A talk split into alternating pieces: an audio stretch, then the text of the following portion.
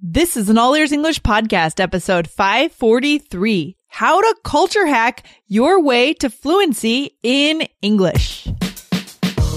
Welcome to the All Ears English podcast, downloaded more than 16 million times. We believe in connection, not perfection, with your American hosts, Lindsay McMahon, the English adventurer, and Michelle Kaplan, the New York radio girl, coming to you from Boston and New York City, USA. And to instantly download your transcript from today's episode, go to allearsenglish.com forward slash transcripts. Allearsenglish.com forward slash T R A N S C R I P T S. Today, you'll learn what culture hacking is and how to do it to get the edge you need in business and in life when it comes to speaking English. Our guest today, Balazs, is a linguist and language teacher who speaks seven languages. He pioneered the concept of culture hacking as a way of mastering English through understanding its mentality and cultural background. He's the co-founder and CEO of Metaphor English, where he promotes his online English fluency courses, together with his wife, Mariana, who speaks five languages. Now, let's meet Balazs. Hey, Balazs, welcome to All Ears English. Thanks for coming on the show today. How are you? Hi, Lindsay. Good morning. Very fine. Yeah. Thank you. What about Thank you. I'm doing great. Thank you so much. It's good to have you here. And I heard that you are into this concept of culture hacking. Is that right? Yeah, that's right. That's right. Well, culture hacking is actually all about looking at language as much, much more than just words and, and grammar. So if you really want to master a new language, English or any other language, then you need to understand the way of thinking and the mentality of the people who speak that language. And actually, I find this whole idea very fascinating because it's like traveling to a faraway exotic country where everything is new and you just uh, get to look at how other people think and how they look at the world. Yeah, that's excellent. And how many languages have you learned using this method of culture hacking yourself? Well, I have learned uh, seven languages to varying degrees with this method. My English Wow. and French are quite advanced, and my Russian as well, and also Spanish, Indonesian, and Italian to, to varying degrees. So, Okay, that's that's fantastic. So, are you based in? Where are you based? Where are you from, well, I'm based in Hungary. Okay. And did you travel to those countries to learn the language? Do you have to be in the country to do this travel hacking or can you do it from home? Well, I've traveled to quite a few countries to, to learn the language, but actually, I think that you can also do it from your home. And that's actually one of the main advantages, the main benefits of the system. They don't need to travel thousands of miles to pick up the language, and you don't Yeah. necessarily need to live in another country. So we have, for example, many students that we teach English who, who already live in the US or the UK, and still it's, Mhm. it's not always automatic that you just pick up the language, but you still need to have a method to Yeah, a method. I love the idea of having a method, a framework, a way to dig into the culture. So then, Balazs, let's just get into it. Let's talk about culture hacking. So if our listeners are intrigued by this idea, you know, I think the term is kind of catchy. It's kind of interesting. If they're intrigued and they're struggling with learning English, what would be a first tip or a first way to implement your method on their own out in the world in their home countries? Well, I think there are actually tons of tips that I could give here, but maybe one that I, I particularly like is metaphors. Is uh, that English, just as any other language, is full of metaphorical expressions, and these Yeah. metaphorical expressions also tell many interesting stories about the culture. So, just to give Mm. you an example, for example, uh, many Anglo-Saxon countries are nations of the sea, so they are surrounded by the ocean and the sea, and it's Mhm. uh, not surprising that sailing used to play a very important role. And in English, Oh, yeah. you can see tons of metaphors from sailing. So to give someone a wide berth, or to learn the ropes of something, or to go Oh, yeah, that's overboard. huge. And and often non-native speakers just don't don't understand these because they're not familiar with, with sailing and the sea. And Okay. um, so if you look at these metaphorical expressions, then behind each metaphor there is also a, a kind of way of thinking.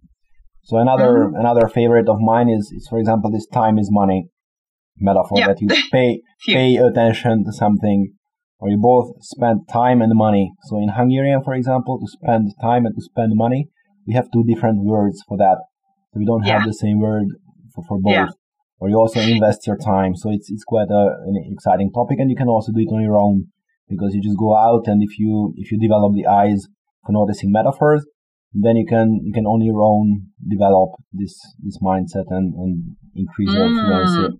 I like it, Balazs. So, how are we going to learn these metaphors? How are we going to find the metaphors? Are we listening to native English? Are we reading? How are we finding them to begin with?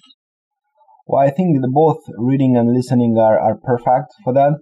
But I think that some amount of linguistic background is, is also necessary to be to be able to really really di- discover a metaphor uh, on your own. Mm-hmm. And uh, for that reason, I usually recommend my students to just read a little bit about uh, something that I call cultural semantics. It's a field of linguistics that focuses on the connection between words and culture. Yeah. And it's it's not as scary as it sounds actually, so it's it's a lot of fun. it, it's all about uh, studying um, how different words express meanings and how okay. it's connected to culture. So that every mm. every single word in a language has a whole range of images and associations that you cannot okay. map to another language. Cool. So is is this a particular book that you can recommend, a title that our listeners can go can go and find online or at the library or what what specifically is this? There are actually lots of books and courses that I could recommend. And uh, in mm-hmm. the email course, in the free email course, it's completely free. Uh, I, I would give a lot of recommendations to your to your listeners that they can access. Okay. So, Good. So we'll talk about that a little bit at the end. Awesome. Yeah, so your first tip is to look for metaphors, right, Balazs? Go into the culture, read, listen, find the metaphors, and kind of infer a meaning or a way of thinking from those metaphors as much as we can, right? That's that's right. That's right. Okay. Okay. What else? Well, my second tip would be uh, that learning a language is far more than being able to express yourself fluently. So this might sound a little bit counterintuitive, because you know you most people are happy when they can actually speak a language fluently but yeah. learning a language is much more so there is something that we call a cultural scripts and they are one mm-hmm. of the mm-hmm. trickiest aspects of learning english uh, mm-hmm. uh, cultural scripts are accepted norms of behavior and speaking so in, in everyday life there is a whole range of different situations you get into and in each culture there are norms about how to behave in those situations so for example right right right just to give a practical example that is easy to imagine, when you pick up the phone, then you often say, How are you doing? Or you ask a favor from someone, then there is a, a way of doing that. And it, it also differs across cultures. And uh, okay. we have we have quite a few students who say that uh, this idea of culture hacking helps a lot to improve their workplace workplace relationships. Because oh, they, I bet. They, let's say there's a Scottish person and a person from Cyprus and then they can have trouble understanding each other sometimes because one of them can be much more direct while the other one can be much much less direct. Oh so, yeah. Do you have any personal stories of when you went abroad Balazs and maybe you weren't aware of a cultural script and you made some kind of mistake? Well i actually had quite a few of those stories. Uh, one of them is uh, when a canadian friend of mine came to hungary. It happened mm-hmm. a few years ago and we agreed to talk a bit over a coffee and I was already there at the cafe where we were supposed to meet. So I called him where he is at the moment. I thought maybe he got lost or, or maybe even forgot about the meeting. and uh, when he picked up the phone, then I just simply asked him where, where he is. And uh, I didn't ask how are you doing at the beginning of the conversation. so so he got a little offended. So there was a little pause in the conversation.